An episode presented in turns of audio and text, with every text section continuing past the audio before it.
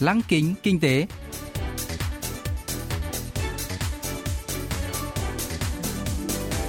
Xuân Trường xin kính chào quý vị và các bạn. Mời quý vị và các bạn cùng theo dõi chuyên mục Lăng kính kinh tế của Đài Phát thanh Quốc tế Hàn Quốc KBS World Radio phát sóng vào thứ hai hàng tuần.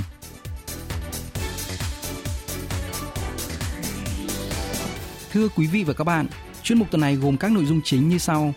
Trong mục tiêu điểm kinh tế, mời các bạn nghe phân tích nỗ lực của Hàn Quốc và thế giới hướng tới chuyển đổi sang nền kinh tế hydro. Phần cuối của chương trình sẽ giới thiệu về các doanh nghiệp Hàn Quốc hiện đang dẫn đầu trong việc đưa ra những ý tưởng đổi mới với niềm hy vọng sẽ dẫn dắt tương lai của nền kinh tế toàn cầu. Cụ thể, hôm nay chúng tôi sẽ giới thiệu với quý vị và các bạn về Papers, nhà phát triển dịch vụ phân tích dữ liệu thanh toán trên điện thoại di động qua mã QR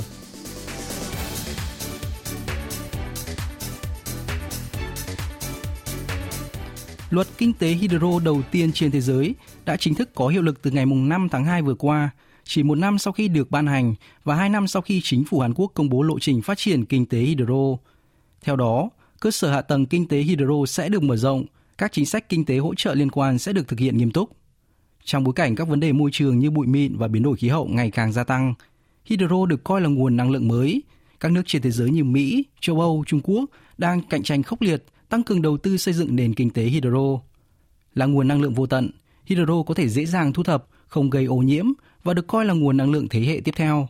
Tháng 7 năm ngoái, Liên minh châu Âu EU đã công bố chiến lược hydro với kế hoạch đầu tư 75 tỷ euro để xây dựng cơ sở hạ tầng kinh tế hydro, nỗ lực tăng tỷ trọng sử dụng nguyên liệu hydro từ 3% như hiện nay lên 14% vào năm 2050. Trong nhiệm kỳ của Tổng thống Joe Biden, Mỹ được kỳ vọng sẽ theo đuổi nền kinh tế hydro. Nhật Bản đã chính thức tuyên bố chuyển đổi sang nền kinh tế hydro từ năm 2014. Australia cũng đang mở rộng thị phần xuất khẩu hydro nhờ giàu tài nguyên.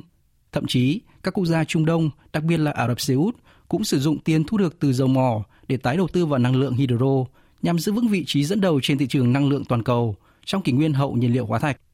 Hôm nay, ông Ian Choi, Giám đốc Viện Nghiên cứu Kinh tế Cham Chun, sẽ phân tích bối cảnh nền kinh tế hydro ở trong và ngoài nước cùng nhiệm vụ đặt ra để thúc đẩy nền kinh tế hydro đối với Hàn Quốc trước hết là những nỗ lực của Seoul nhằm chuyển đổi sang nền kinh tế hydro.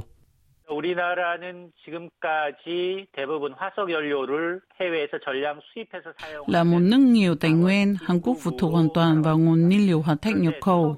Do đó, Seoul muốn chủ động trong nền kinh tế hydro. Chính phủ đang nỗ lực cắt giảm lượng khí thải carbon xuống 0% vào năm 2050 vì một xã hội trung hòa carbon. Tháng 1 năm 2019, chính phủ đã công bố lộ trình thúc đẩy nền kinh tế hydro đặt mục tiêu đến năm 2040 sẽ sản xuất 6,2 triệu xe chạy bằng pin nhiên liệu hydro, xây dựng 1.200 trạm sạc hydro. Năm ngoái, chính phủ đã thành lập Ủy ban Kinh tế hydro đưa ra kế hoạch tăng tỷ trọng sử dụng năng lượng tái tạo lên 20% tổng sản lượng điện vào năm 2030, thúc đẩy quá trình chuyển đổi sang hệ thống năng lượng sạch. 전반적으로 에너지 체계를 청정 에너지 체계로 전환하겠다라는 기본 계획을 수립하고 있습니다. Các ngành liên quan đến hydro đã tăng trưởng mạnh trong 2 năm qua kể từ khi chính phủ Hàn Quốc công bố lộ trình xây dựng hệ sinh thái hydro. Số lượng xe chạy nhiên liệu hydro đã tăng từ 893 chiếc năm 2018 lên 10.900 chiếc năm 2020. Số lượng trạm nạp hydro đã tăng từ 14 lên 70. Sản xuất pin nhiên liệu hydro cũng tăng trưởng gấp đôi.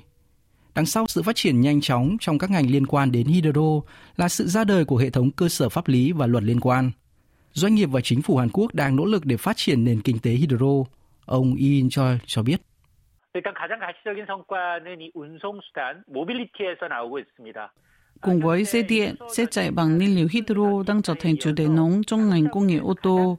Theo công ty tư vấn nghiên cứu SNE Research, tính đến cuối quý 3 năm ngoái, cả khủng lồ ô tô Hyundai của Hàn Quốc chiếm tới 73,8% thị phần xe điện chạy bằng pin nhiên liệu hydro trên toàn cầu, dẫn đầu thế giới ở lĩnh vực này.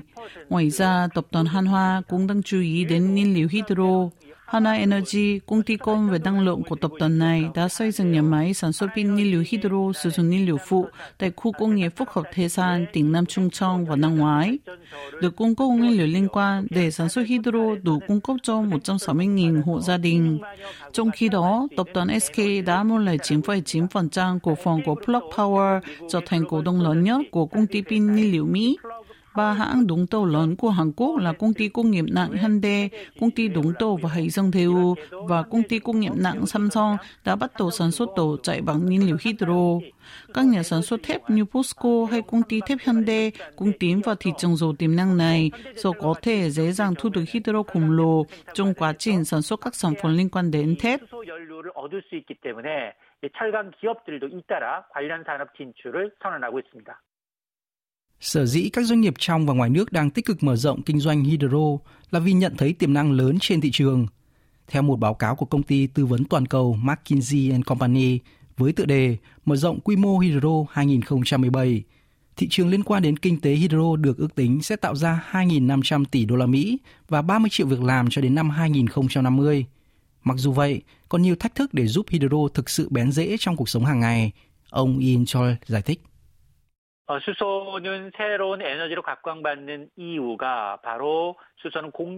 Mặc dù hydro được xem như là nguồn nhiên liệu vô hạn, nhưng quá trình khai thác hydro tốn nhiều chi phí và có thể phá hủy môi trường. Hydro có thể được sản xuất như một sản phẩm phụ trong quá trình lọc hóa dầu, chiết xuất trực tiếp từ khí tự nhiên hay thu thập trong quá trình điện, phân tách hydro và oxy trong nước. Ba phương pháp nêu trên đều có ưu điểm lẫn nhược điểm. Chìa khóa thành công là công nghệ sản xuất hydro xanh sạch với chi phí thấp, tỷ lệ thất thoát năng lượng thấp.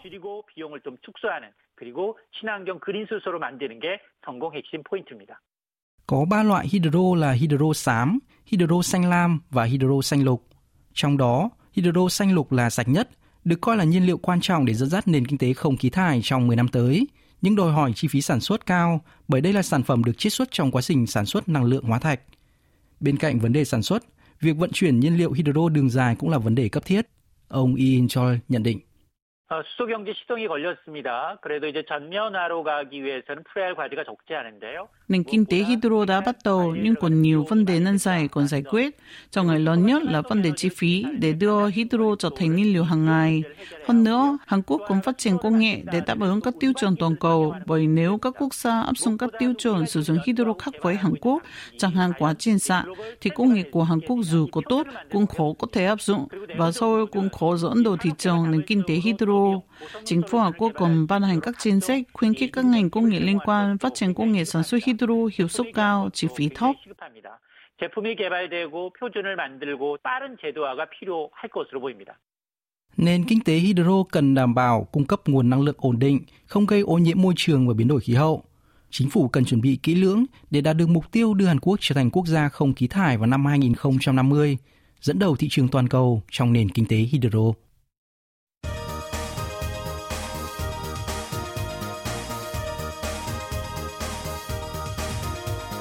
Tiếp theo chương trình là phần doanh nghiệp tiên phong trong kinh tế Hàn Quốc, giới thiệu về những doanh nghiệp Hàn Quốc đi đầu trong việc tạo ra những ý tưởng mới, sở hữu công nghệ hàng đầu và hứa hẹn sẽ dẫn dắt nền kinh tế trong tương lai.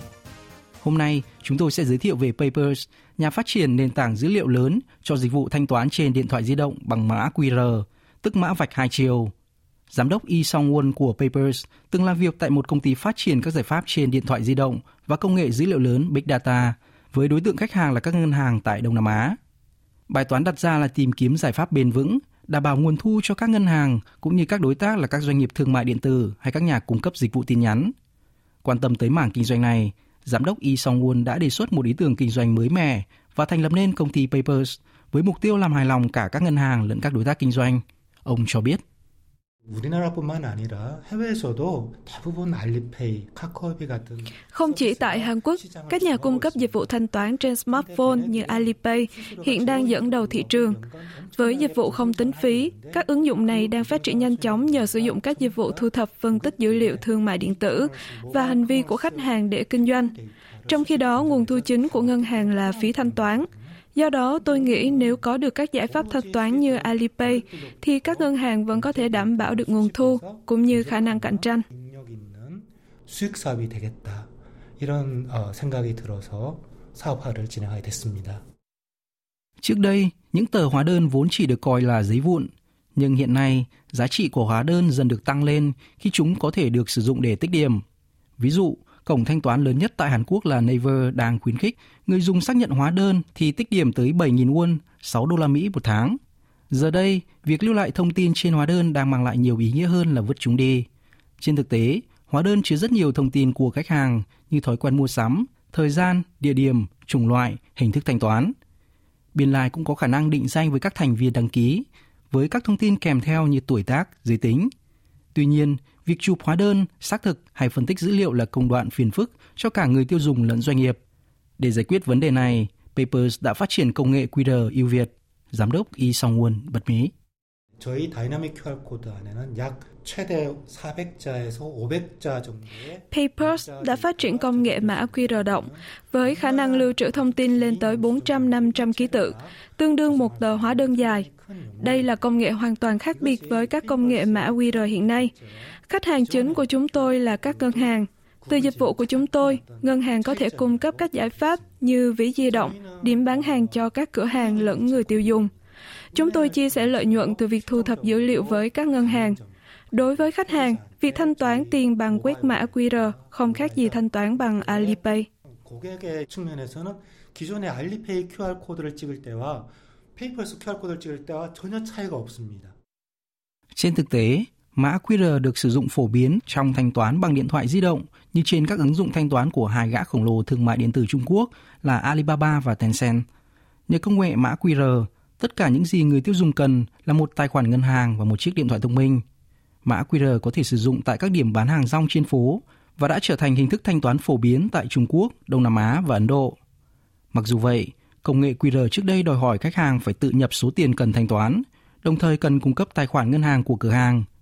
Ngược lại, mã QR của Papers không chỉ tự động tính toán số tiền cần thanh toán, giảm thời gian nhập liệu và lỗi thanh toán, mà còn có thể lưu trữ thông tin về đơn hàng của khách hàng, tư cách thành viên, hỗ trợ thanh toán liên ngân hàng và chia sẻ thông tin giữa các ngân hàng, giúp tăng lợi nhuận. Đặc biệt, một chiến lược hiệu quả của Papers là cung cấp dịch vụ phù hợp cho từng khu vực, quốc gia. Ông Yi Song Won chia sẻ. 각 나라마다 결제의 문화, 기술 그리고 심지어 Mỗi quốc gia có hệ thống và công nghệ thanh toán riêng, cũng như nền tảng viễn thông đặc thù. Sẽ rất khó khăn và tốn kém để quản lý tất cả các điểm khác biệt đó nếu chỉ ở tại Hàn Quốc. Do đó, chúng tôi đặt ra chiến lược, phát triển các giải pháp tùy chỉnh cho từng quốc gia theo yêu cầu. Chúng tôi đã thành lập các liên doanh với các công ty bản địa phát triển các giải pháp đặc thù, đáp ứng nhu cầu khách hàng nhanh chóng, hiệu quả, Ngoài ra, hệ thống thanh toán là lĩnh vực chủ chốt của các nước nên bị bảo hộ chặt chẽ, rất khó cho các doanh nghiệp khởi nghiệp nước ngoài có thể tiến vào. Do đó, chúng tôi đã lựa chọn hình thức liên doanh với các công ty địa phương, thông qua họ kết nối với chính phủ cũng như các tổ chức tài chính địa phương. Đây là chiến lược kinh doanh của chúng tôi. Trở thành ứng dụng phổ biến toàn cầu luôn là thách thức với mọi công nghệ. Công nghệ của Papers đáp ứng các tiêu chuẩn quốc tế, tạo ra một mô hình kinh doanh mới. Doanh nghiệp đang nhận được nhiều sự chú ý từ các doanh nghiệp ở nhiều quốc gia khác nhau. Mục tiêu của Papers là thu thập, phân tích dữ liệu đặc biệt ở các nước đang phát triển. Giám đốc Yi Song Won chia sẻ. 사실 전 세계적으로 어떤 시장 조사 전문 기업들이 뭐 IDC Báo cáo của các cơ quan tư vấn kiểm toán toàn cầu như IDC, McKinsey and Company hay Euromonitor chủ yếu tập trung vào các nước tiên tiến và ít chú ý đến các nước đang phát triển. Kết quả nghiên cứu thị trường về các nước đang phát triển thường dựa trên công bố hàng năm của Ngân hàng Thế giới hoặc Ngân hàng Phát triển châu Á ADP. Trên thực tế, nhiều doanh nghiệp cần dữ liệu chính xác, chi tiết theo thời gian thực về các nước đang phát triển. Papers có thể cung cấp dữ liệu chính xác, phân tích chuyên sâu có giá trị về thị trường bán lẻ tại các nước đang phát triển thông qua việc phân tích dữ liệu thanh toán thu thập được. Tôi cho rằng đây là một dịch vụ chưa từng có. Mục tiêu của chúng tôi là phát triển thành nhà cung cấp toàn cầu về thông tin thị trường như hãng IDC. 글로벌 시장 정보 제공 전문 기업으로 성장시키는 것을 목표로 하고 있습니다. Người Hàn Quốc xưa vẫn thường ví von, hạt ngọc tốt cũng chỉ có ý nghĩa và giá trị khi được sâu thành chuỗi.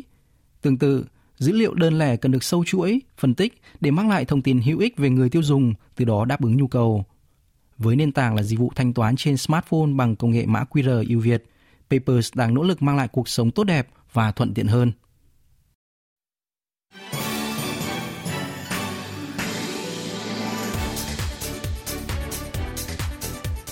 Quý vị và các bạn vừa lắng nghe chuyên mục Lăng kính kinh tế tuần này. Cảm ơn quý vị và các bạn đã quan tâm theo dõi. Xin kính chào tạm biệt và hẹn gặp lại trong chương trình tuần sau.